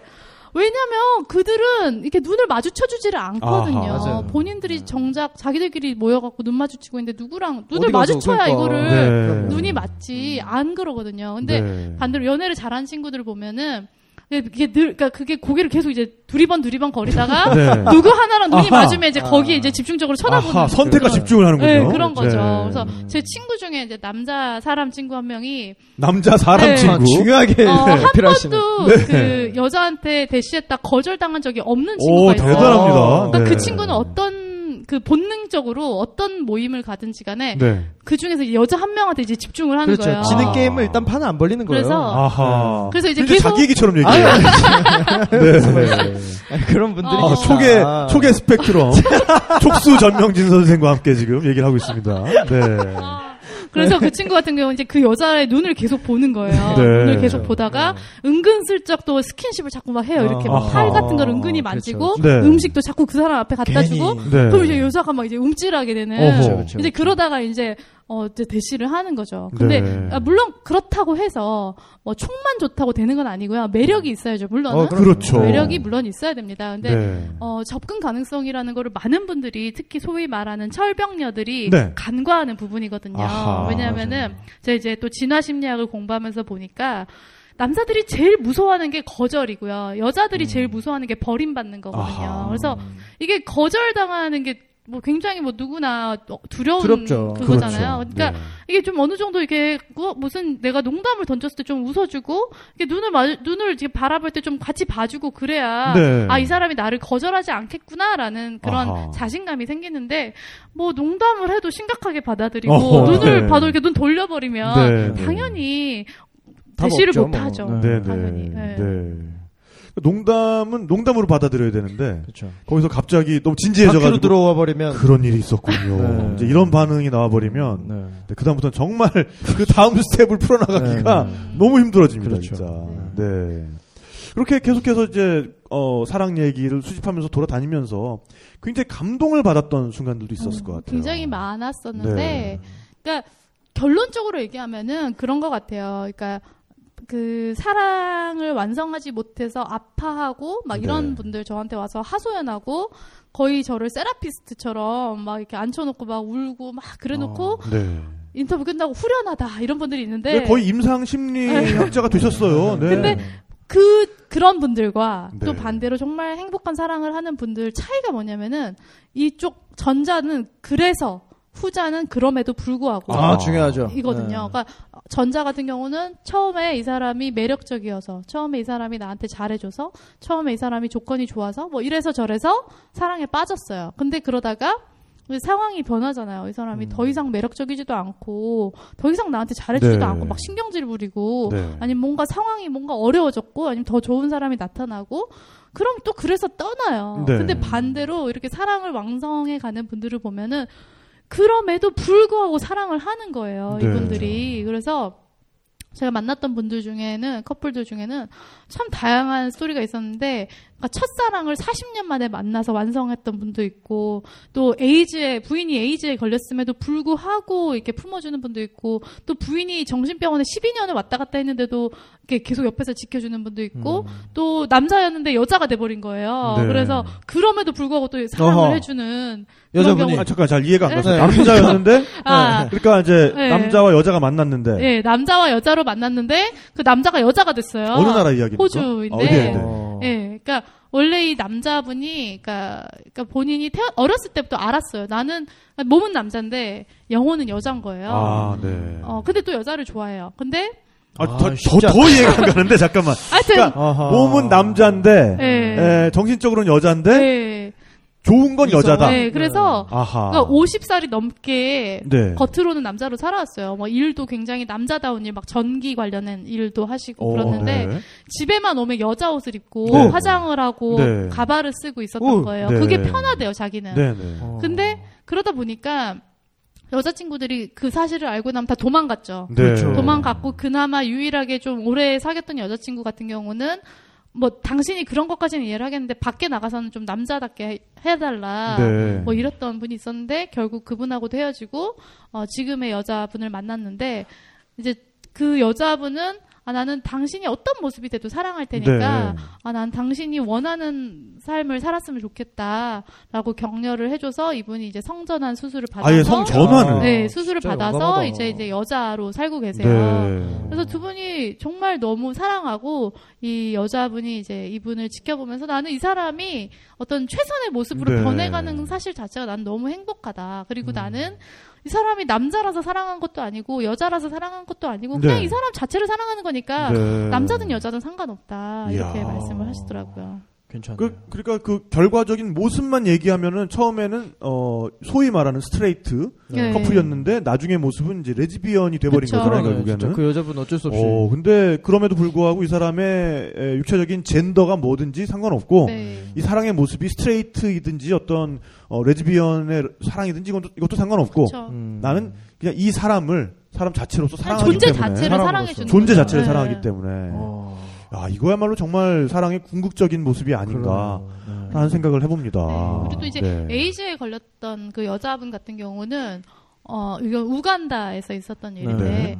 어렸을 때부터 굉장히 그 너무나 힘들게 살아왔어요. 왜냐면은 이분이 그러니까 그쪽 사람들 피부가 네. 색깔로 치면 커피로 치면 에스프레소 커피 색깔인데 그렇죠. 이분은 네. 이상하게 본인은 카페라떼 색깔로 태어난 거예요. 아하, 약간 갈색. 연하게. 네. 그러니까 이제 아버지가 의심을 한 거예요, 부인을. 네. 사촌 중에 한 명이 약간 그런 색깔. 아하. 네. 네, 그런 색깔의, 그런 피부 색깔의 사촌이 하나 있는데 네? 그 사람이랑 간통을 했다는 말도 안 되는 오해를 해가지고 이 딸을 어렸을 때부터 몇 번이나 죽이려고 한 거예요, 아버지가. 그래서, 그러니까 우리의 어떤 사고방식으로는 이해할 수 없는데 몇 번이나 이 딸을 죽이려고 하고 막 그렇게 막 굉장히 학대를 네. 했는데 그러다가 지금의 남편을 만나서 이 남편분이 아까 당신이 내가 어렸을 때 못 받았던 사랑만큼을 내가 다 채워주겠다 해가지고 이제 사랑을 했는데 또 거기다가 심지어 여자분이 에이즈까지 걸렸어요. 네. 근데 그 현지 문화가 굉장히 가부장적이고 에이즈가 굉장히 어떻게 보면 수치스러운 일이거든요. 네. 그래서 보통은 남자가 에이즈를 HIV를 옮겨와도 여자가 이제 보통은 그런 몇 년 있다가 부인도 옮잖아요. 네. 근데 이제 자기가 그걸 가져왔다는 사실을 인정하지 못해서 오히려 부인한테 그거를 돌리면서 막 부인을 쫓아보내는 경우가 네. 일반적인데 이 사람은 내가 어떻게든 이 사람을 지켜주겠다라고 해서 하여튼 그런 사례도 있었고 또 반대로 르완다에서는 어떤 일이 있었냐면 그 나라가 이제 20년 전에 대학살 사건이 있었어요. 네, 그랬죠. 그래서 후투족과 투치족 이 두 부족이 사는데 그때 투치족이 거의 50만 명이 죽었어요. 그러니까 네. 이 동네 사람들이 다 죽인 거예요. 가서. 그때 굉장히 그때 막 정말 광기의 시대였는데 그렇죠. 얼마나 그 트라우마가 크겠어요. 사람들이. 근데 그래서 아직도 그 20년이 지나도 그 트라우마는 없어지지 않거든요. 우리 네. 내 눈앞에서 내 아버지, 내 형제가 그렇죠. 동네 사람들한테 막 칼을 찔려주고 이런 게 너무나 끔찍한 일인데 그 후투족과 투치족 커플이 있어요. 네. 그래서 그분은 아 이제 결국은 사랑이 모든 것을 뛰어넘는다. 그러니까 어떤 분노와 어떤 미움보다 더 훌륭한 게 위대한 게 사랑 아니겠느냐. 그러니까 그러니까 이제 여자분은 후투족인데 그러니까 굉장히 미안해해요. 네. 그러니까 자기가 물론 누군가를 죽인 적은 없지만. 우리 후투족이 투치족한테 한 걸 생각하면 이제 너무 미안하니까 내가 당신을 평생 사랑하는 걸로 이걸 갚겠다. 네. 또 반대로 남편은 아니 당신이 잘못한 게 뭐 있냐. 그러니까 내가 미안해서라도 당신을 더 사랑하겠다. 막 이렇게 아 사랑이라는 게 이렇게 위대해질 수도 있구나라는 네. 거를 깨달았던 것 같아요. 네. 이 배경이 된 이 사건과 이야기가 호텔 르완다라고 네. 네. 굉장히 감동적인 네. 영화가 있죠. 네. 네. 네. 근데 그런 이제 사랑 이야기를 들으시면서 본인에게도 뭔가 변화가 좀 생겼을 것 같아요. 결과적으로 사랑에 대한 생각이라든지 그쵸. 아니면은 앞으로 하고 싶은 사랑의 모습이라든지 이런 것들이. 그러니까 저는 맨 처음에는 네. 굉장히 어떤 저의 이기심을 채우는 그러니까 만약에 그 프로젝트를 하기 전에 만약에 제가 생각하는 사랑의 모습을 상상을 해보라면 네. 막 이런 걸 상상했을 것 같아요. 막 되게 아름다운 무슨 리조트 같은 데서 막 로맨틱한 디너를 하고 막 그 네. 사람이 나한테 무슨 꽃다발을 주고 아하. 뭘 주고 막 그런 어떻게 보면 받는 거. 그러니까 꽃은 빨간 장미로 백송이어야 되고요. 네, 뭐 네. 그러겠죠. 뭐 샴페인은 모에시 양동이어야 되고요. 그러니까 네. 뭔가 누군가가 날 위해서 뭘 해주는 거라고 약간 저도 모르게 그러니까 물론 아무 기준이 없었긴 했지만 그냥 막연하게 그런 거가 있었던 것 같아요. 그래서 네. 그 전 남자친구 같은 경우는 제가 어찌 보면 처음으로 태어나서 누군가를 위해서 막 뭔가를 해줬는데 네. 아, 돌아오는 게 없으니까 화가 나는 거예요. 그렇죠. 그래서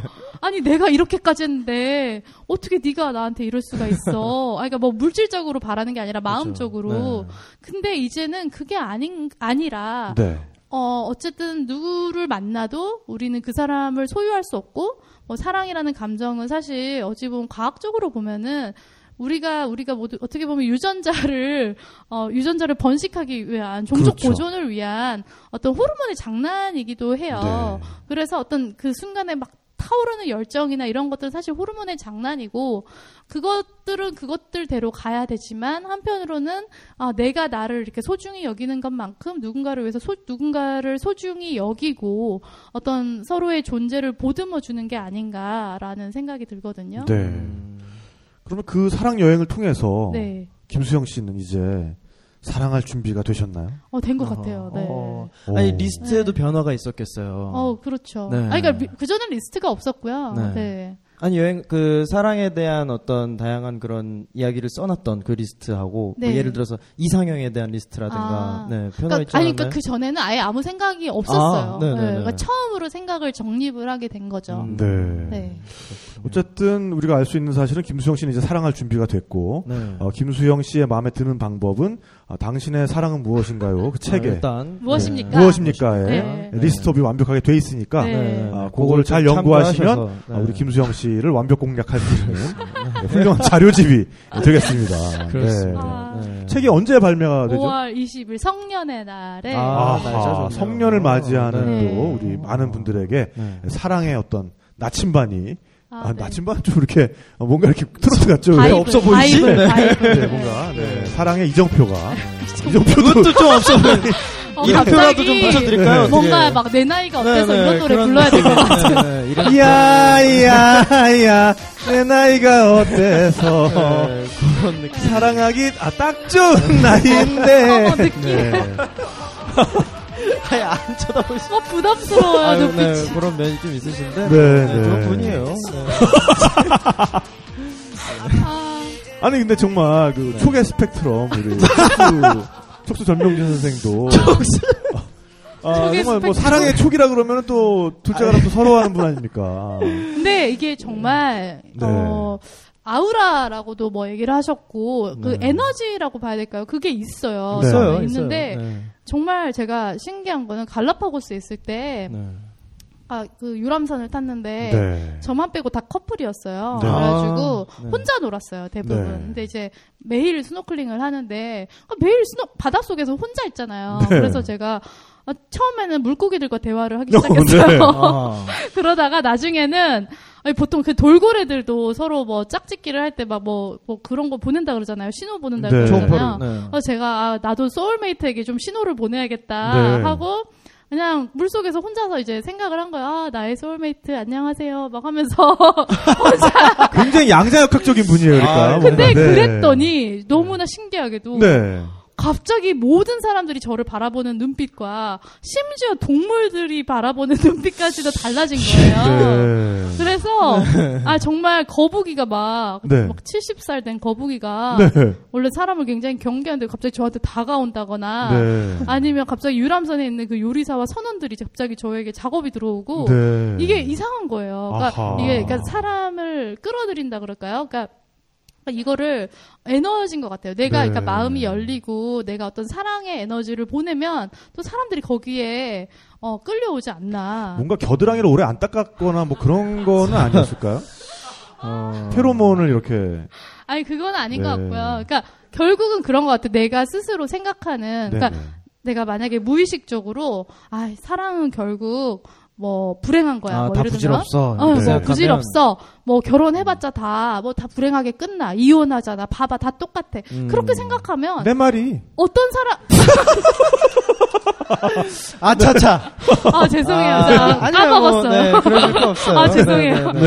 그러니까 자기가 이렇게 부정적으로 생각하면 네. 어떤 사람을 만나도 자기도 모르게 그렇게 부정적인 결말을 향해서 가고 있어요. 그렇군요. 근데 반대로 네. 내가 아 나는 행복한 사람이고 행복한 사랑을 할 자격이 있어라고 네. 생각을 하면 또 그런 방향으로 가게 맞습니다. 되고요. 네. 또 이제 두 사람이 만났는데 아무래도 사람이니까 세상에 완벽한 사람이 없잖아요. 근데 자꾸 이 사람의 단점을 보면서 당신은 왜 이러냐고 막 비난을 하고 막 이러면은 그 점점 그 단점이 커져요. 이상하게. 네. 근데 반대로 이게 아니라 이 단점을 가지고 반대로 그러니까 그 남태평양에 이런 일화가 있어요. 어떤 여자를 사실 되게 못생긴 여자가 있었는데 암소 네. 한 마리만 주고 사와도 되는데 네. 8마리를 주고 사온 거예요. 어쩌다.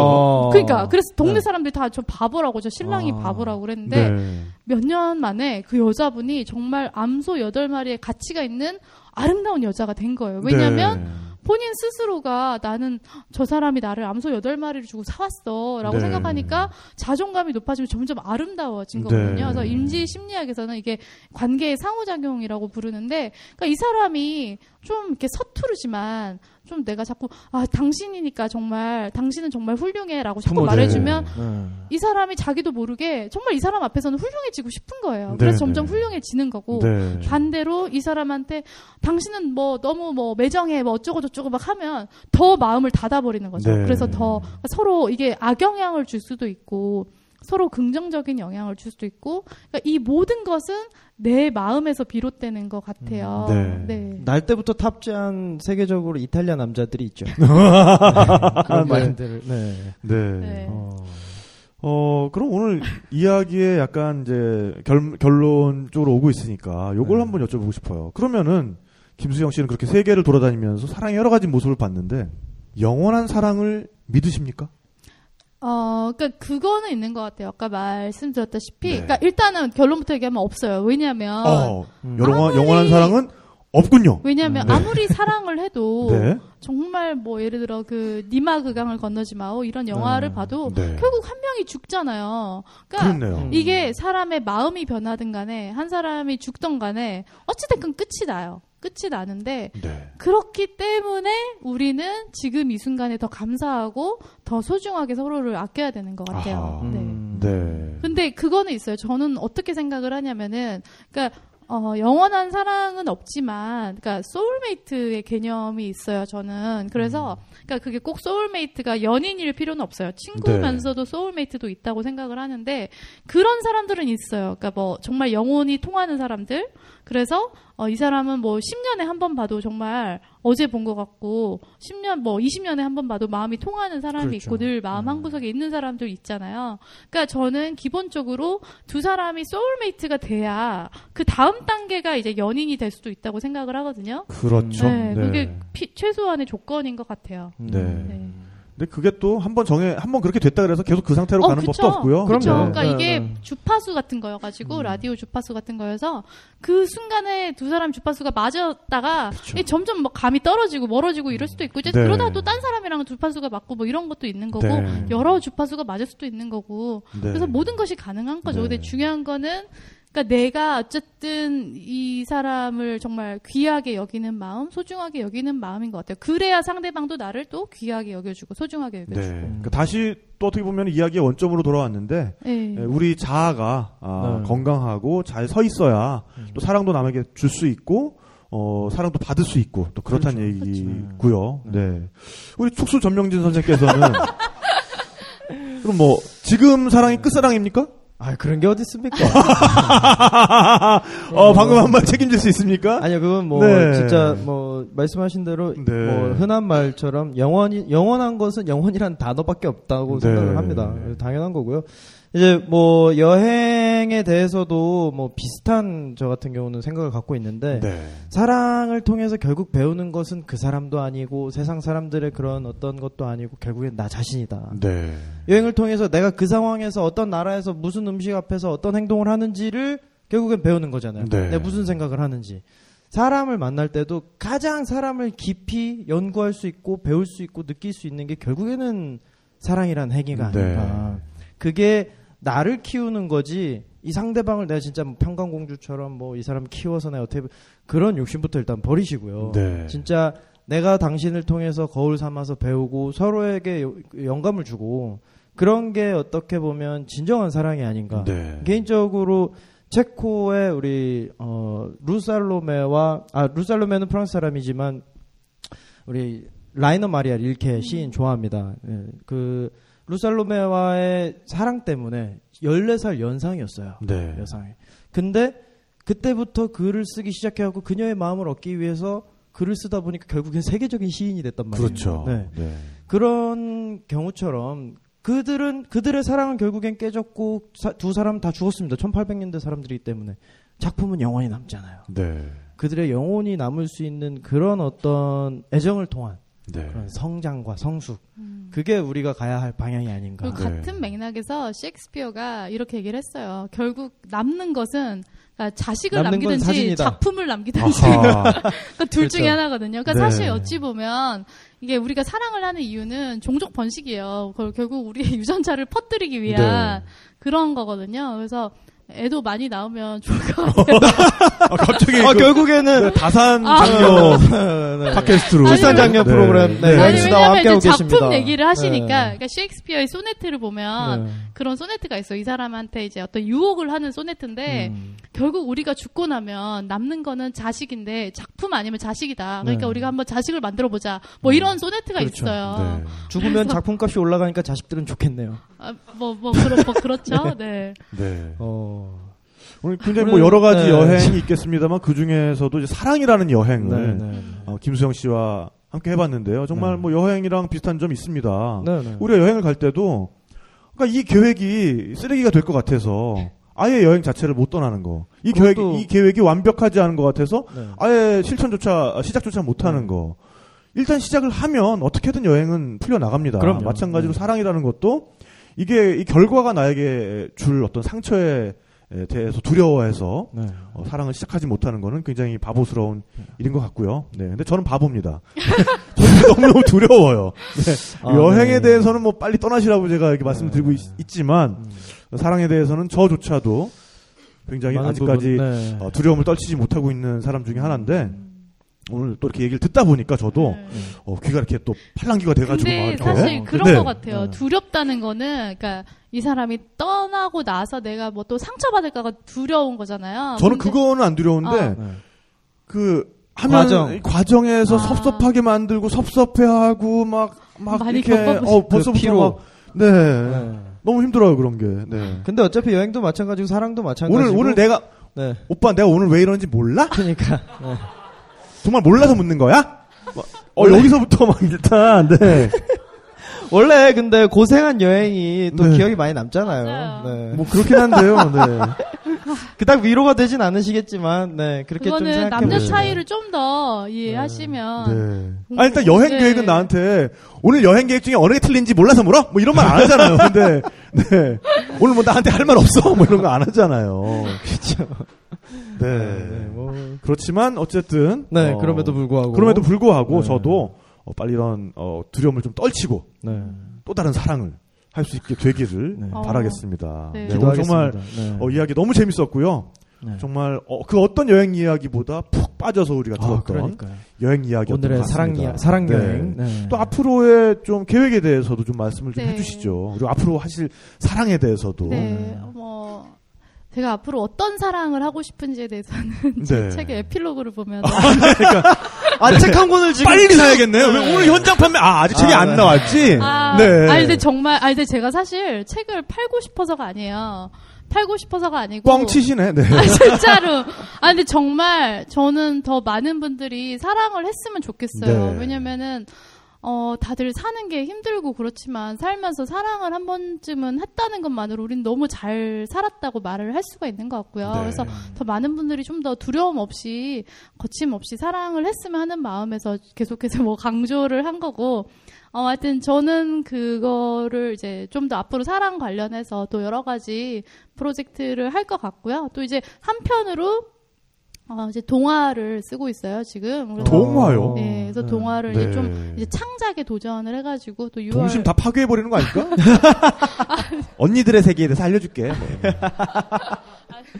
그건 아니고요. 아, 아니고요. 네, 한 12살 소녀의 눈으로 네. 본 어떤 자아의 신화를 완성해가는 어떤 이야기를 또 6월부터 중앙일보에 네. 연재를 하고요.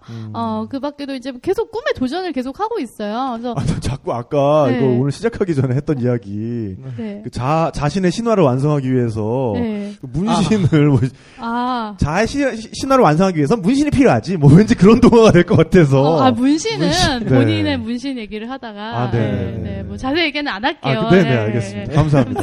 제가 죄송하네요. 네. 네. 그래서 일단 뭐 제일 중요한 거는 그러니까 제가 아무래도 많은 거를 사실 많은 나라를 그러니까 물론 이번 이 프로젝트에서는 47개국이지만 태어나서 한 이제까지 한 80개국을 다녔고 네.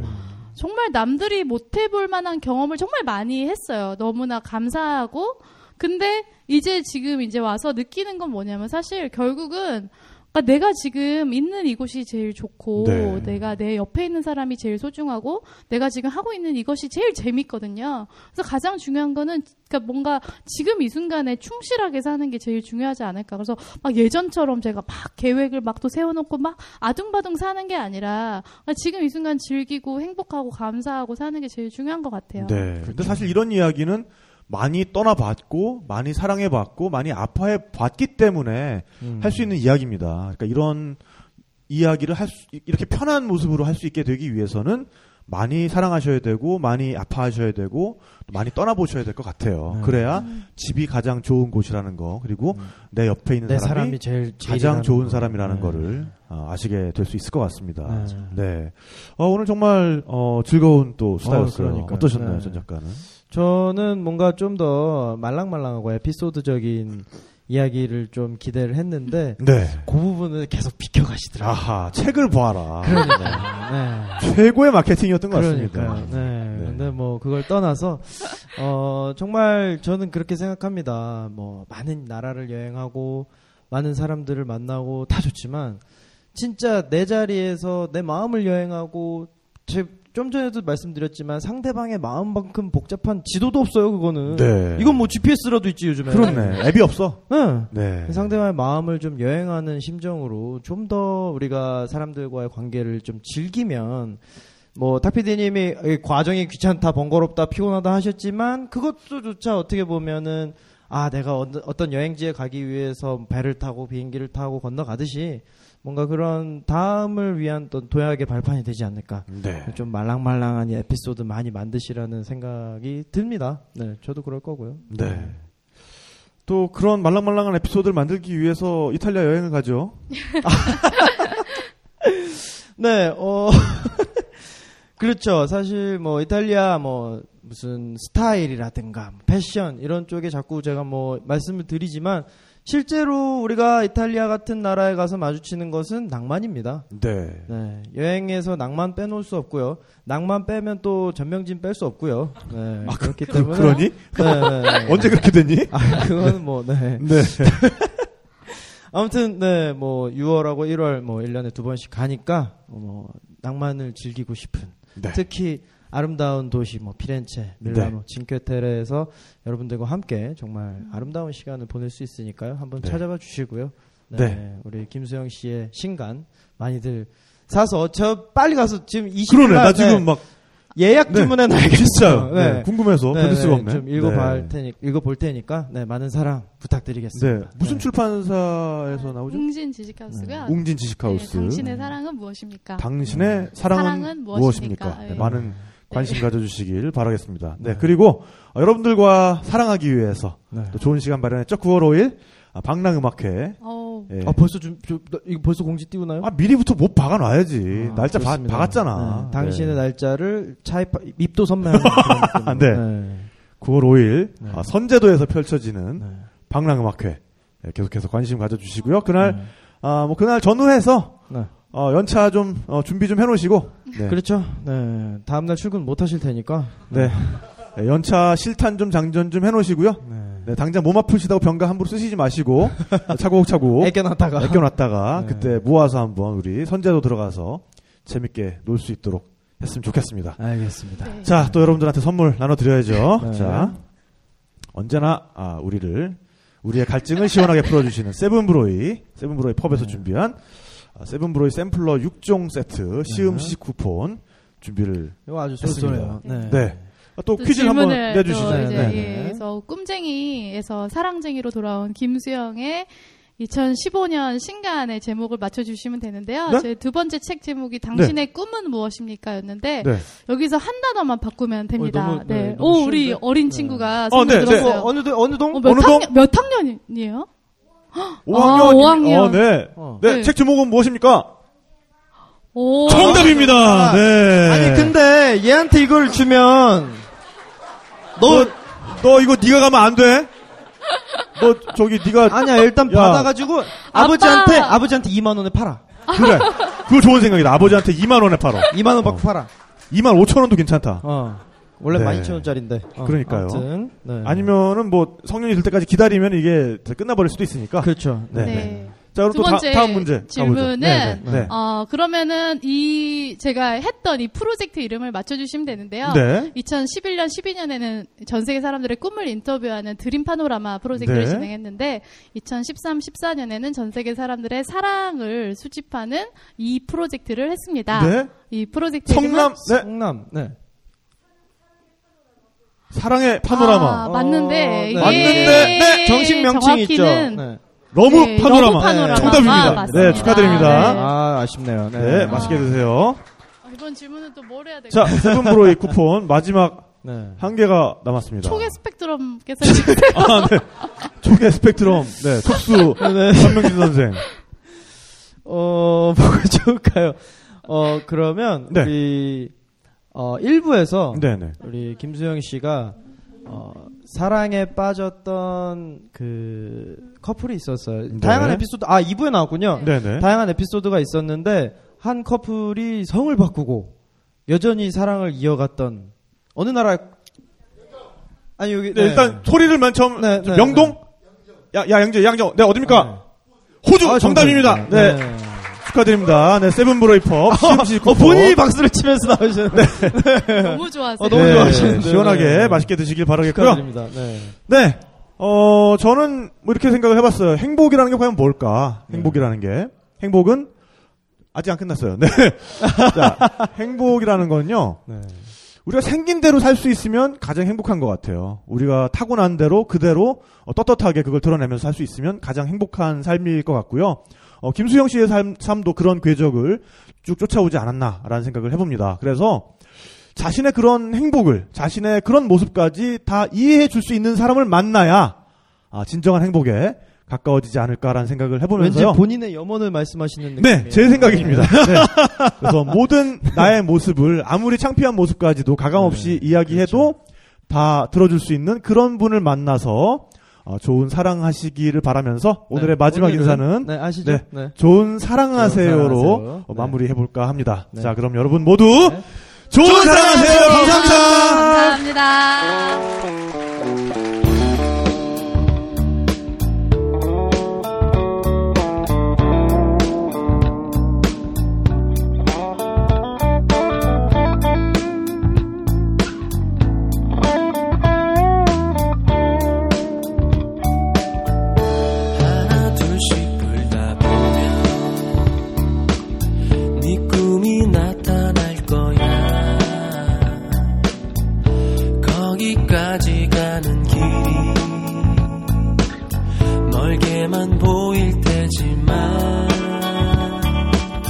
빈칸을 채워나갈수록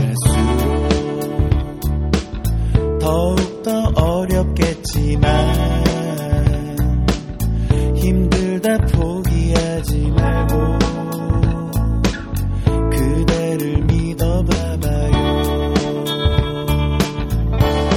그 아팠던 이별의 밤도 차가운 공기 속에 흐르는 눈물도 모두 아름답게 간직해.